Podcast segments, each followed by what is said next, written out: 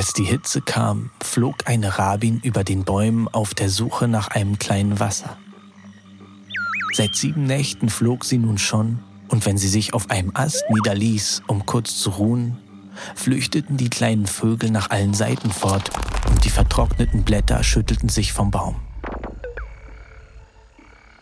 In jener Nacht aber, in welcher der Mond so voll am Gewölbe stand, leuchtete es nun plötzlich auch unter ihr so stark, dass sie für drei Male vergaß, die Flügel zu schlagen.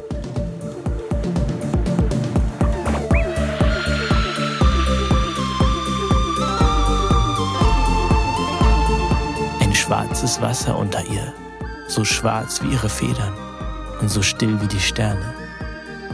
Sofort stieg sie aus der hohen Luft herab und begab sich an das Dunkel. Aus der Tiefe schaute ihr eine gefederte Gestalt entgegen. Vorsichtig berührte die Rabin mit ihrem Schnabel die Wasseroberfläche. Kleine Wellen zogen vom Schnabel fort und das gefederte Tier begann darauf zu tanzen. Dann erhob das Federtier die Stimme, um ein rätselhaftes Lied zu singen. Die Wörter aber, die es sprach, sah die Rabin wie Bilder im Wasser schwimmen. Wasser sammelt sich zu einem Orte hin. Der schwarze Vogel singt beschwingt nach seiner Art. Ein weiter Felsen hebt sich unter ihm. Die Krabbeltiere müssen in das Dunkel fliehen. Da sagte das Federtier zu Rabin, siehe, hier ist eine Welt im Wasser voller Wunder. Warum kommst du nicht hinein und stärkst dich von der langen Reise? Da es aber nicht die Art der Raben war, im Wasser zu leben, sagte sie, wie soll ich dort leben? Da antwortete das Federtier, keine Angst, das ist der Traumwassersee. Jedes Tier ist hier in seiner Art geborgen. Da steckte die Rabin vorsichtig ihren Schnabel hinein und siehe, da war vor ihr die ganze Landschaft und jedes Bild, von dem das Federtier gesungen hatte, ganz unverhüllt.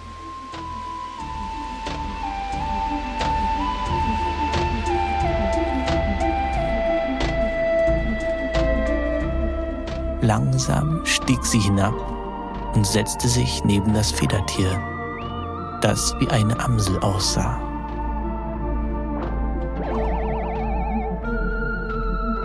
Siehe, sagte die Amsel zur Rabin, Heute ist eine besondere Nacht. Was du sehen sollst, hast du noch nicht gesehen, daher folge mir. Gemeinsam flogen die Amsel und die Rabin zum großen Felsen hin, der auf der Steppe lag und auf welchem sich das Besagte zutragen sollte. Nun warte hier, bis die Bisons kommen, und dann sei still und bleibe an diesem Ort, sagte die Amsel und verabschiedete sich.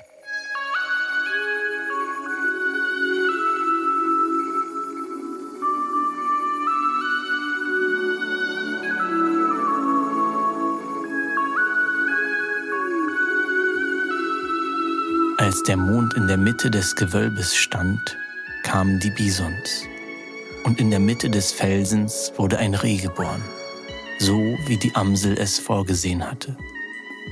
Gebrechlich lag es auf dem Felsen, und jedes Tier sah seine Ohnmacht. Die Bisons aber tanzten, und in der Ferne sang die Amsel ihr altes Lied, für alles Leid, das vor ihm liegt, und alles Glück, das uns umgibt.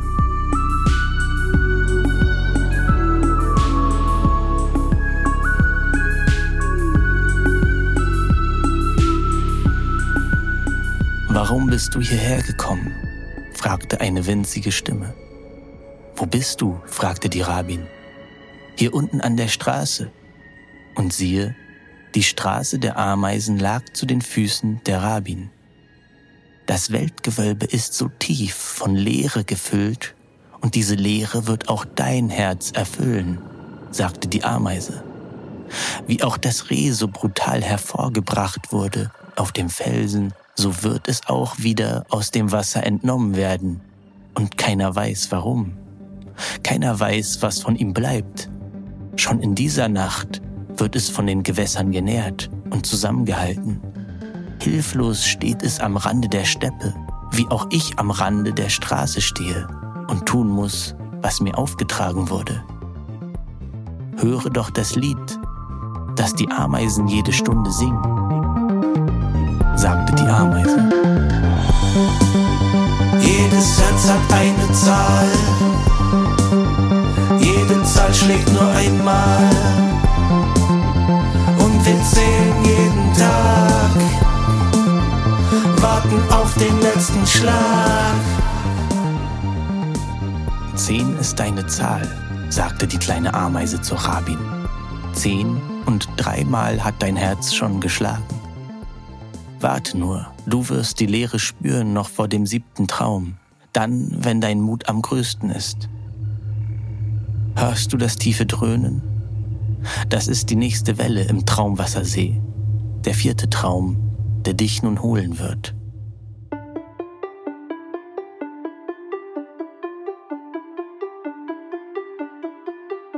Verängstigt flog die Rabin in die Höhe und sah das Ausmaß des Schreckens am Grunde.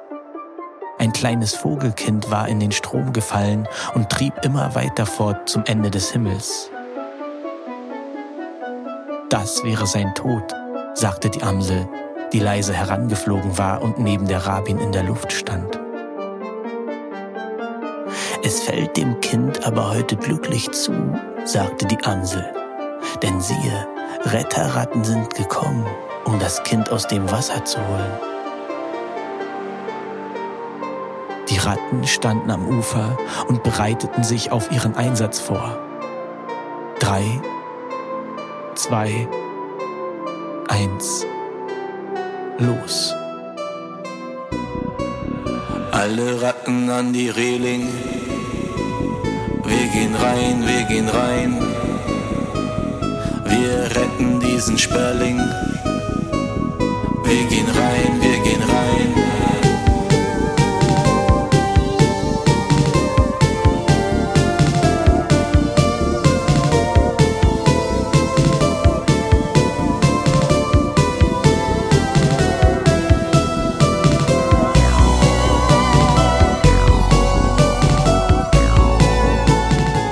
Es gibt Widerstand im See, sagte die Amsel.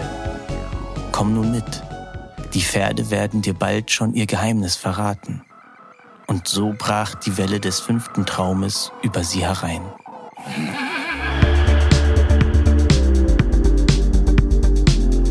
Ja, wir sind Wildpferde. Die Herzen der Pferde waren wie aus Rauch und Feuer und nicht zu bändigen für alle Zeiten. Es war, als schlügen ihre Herzen außerhalb des Traumwassersees und als warfen sie doch feine Wellen auf. Und sie kriegen uns nie. Nie, nie, nie.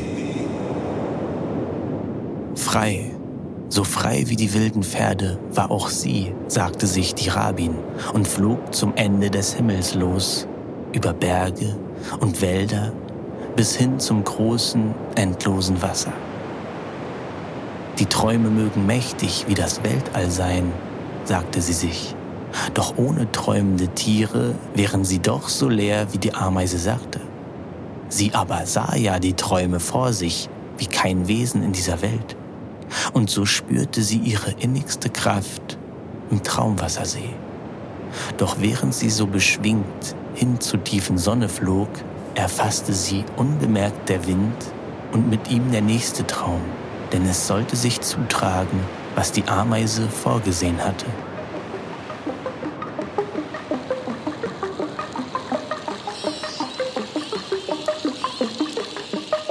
Nach einer ganzen Nacht auf der Jagd erreicht ein rätselhafter schwarzer Delfin die unruhigen Küstengewässer.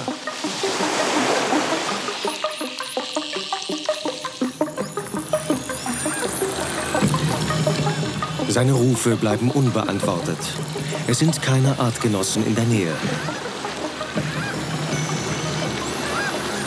Der einsame Delfin vor den Hebriden kann also weder in Ruhe schlafen noch sich alleine verteidigen.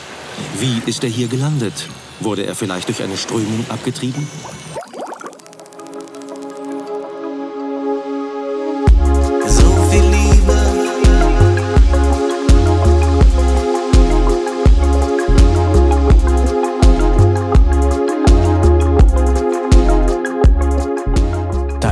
Freiheit das Herz der Rabbin, hoch oben über dem Delfin. Sie wollte ihm zurufen, dass er nicht alleine sei, doch er hörte sie nicht, so laut waren die Wellen. Immer lauter wurden sie und trieben alle Wassertiere zum Ende des Himmels fort, bis unter ihr nur noch das trockene Land zurückblieb. Erschöpft stieg die Rabin auf einen kleinen Vorsprung, der aus dem Schlamm ragte, herab. Hier würde sie warten, auf den nächsten Traum und auf andere Tiere. Freiheit ist ein einsamer Stern, dachte sie sich. Einsam war es hier, still wie das Weltall. Stunden, vielleicht sogar Tage vergingen, doch dann endlich vernahm sie ein warnendes oder war es ein heiteres Heulen in der Ferne? Stimmen, die sich langsam ihrem Orte hin näherten. Wir wollen nicht allein sein in der Nacht, haben uns zusammen hervorgebracht und uns das alles nicht ausgedacht. Wir wollen nicht allein sein in der Nacht, halten zusammen, bleiben wach und singen das Lied, das uns verwandt macht.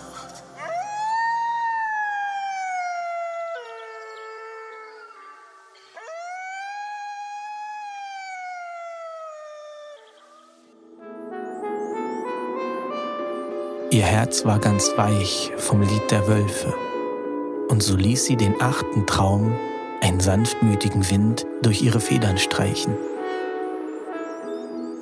Ja, im Wind des achten Traumes schienen die Stimmen der vergangenen Träume noch flüsternd zu ihr zu sprechen.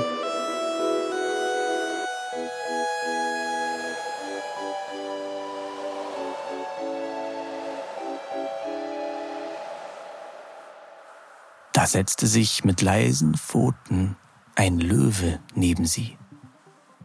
Siehe, sagte er, der Löwe ist ein mächtiges Tier, und doch ist sein Herz genauso schwer wie jedes andere. Verstehst du? Er, der Löwe, redete von sich, als wäre er ein anderer. Er erzählte der Rabbin vom Leben der Löwen, das so erfüllt von großen Bildern und Gesten ist. Siehe, sagte der Löwe zu Rabbin, du hast einen Weg vor dir heute Nacht. Du wirst schon im nächsten Traum den See verlassen. Sei nun schlau und gehe.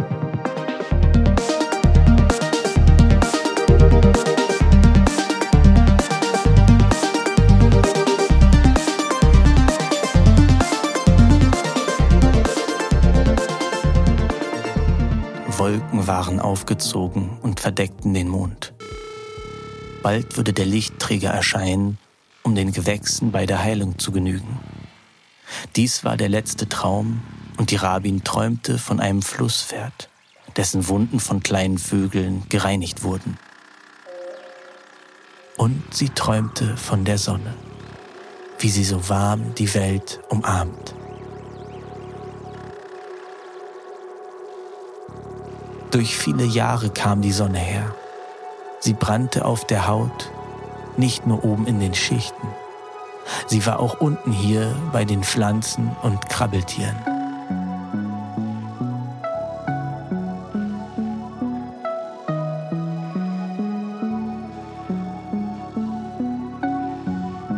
Sie zwängte sich in die Wellen und zeigte einem Schwarm, dass es Zeit war, flussaufwärts zu steigen.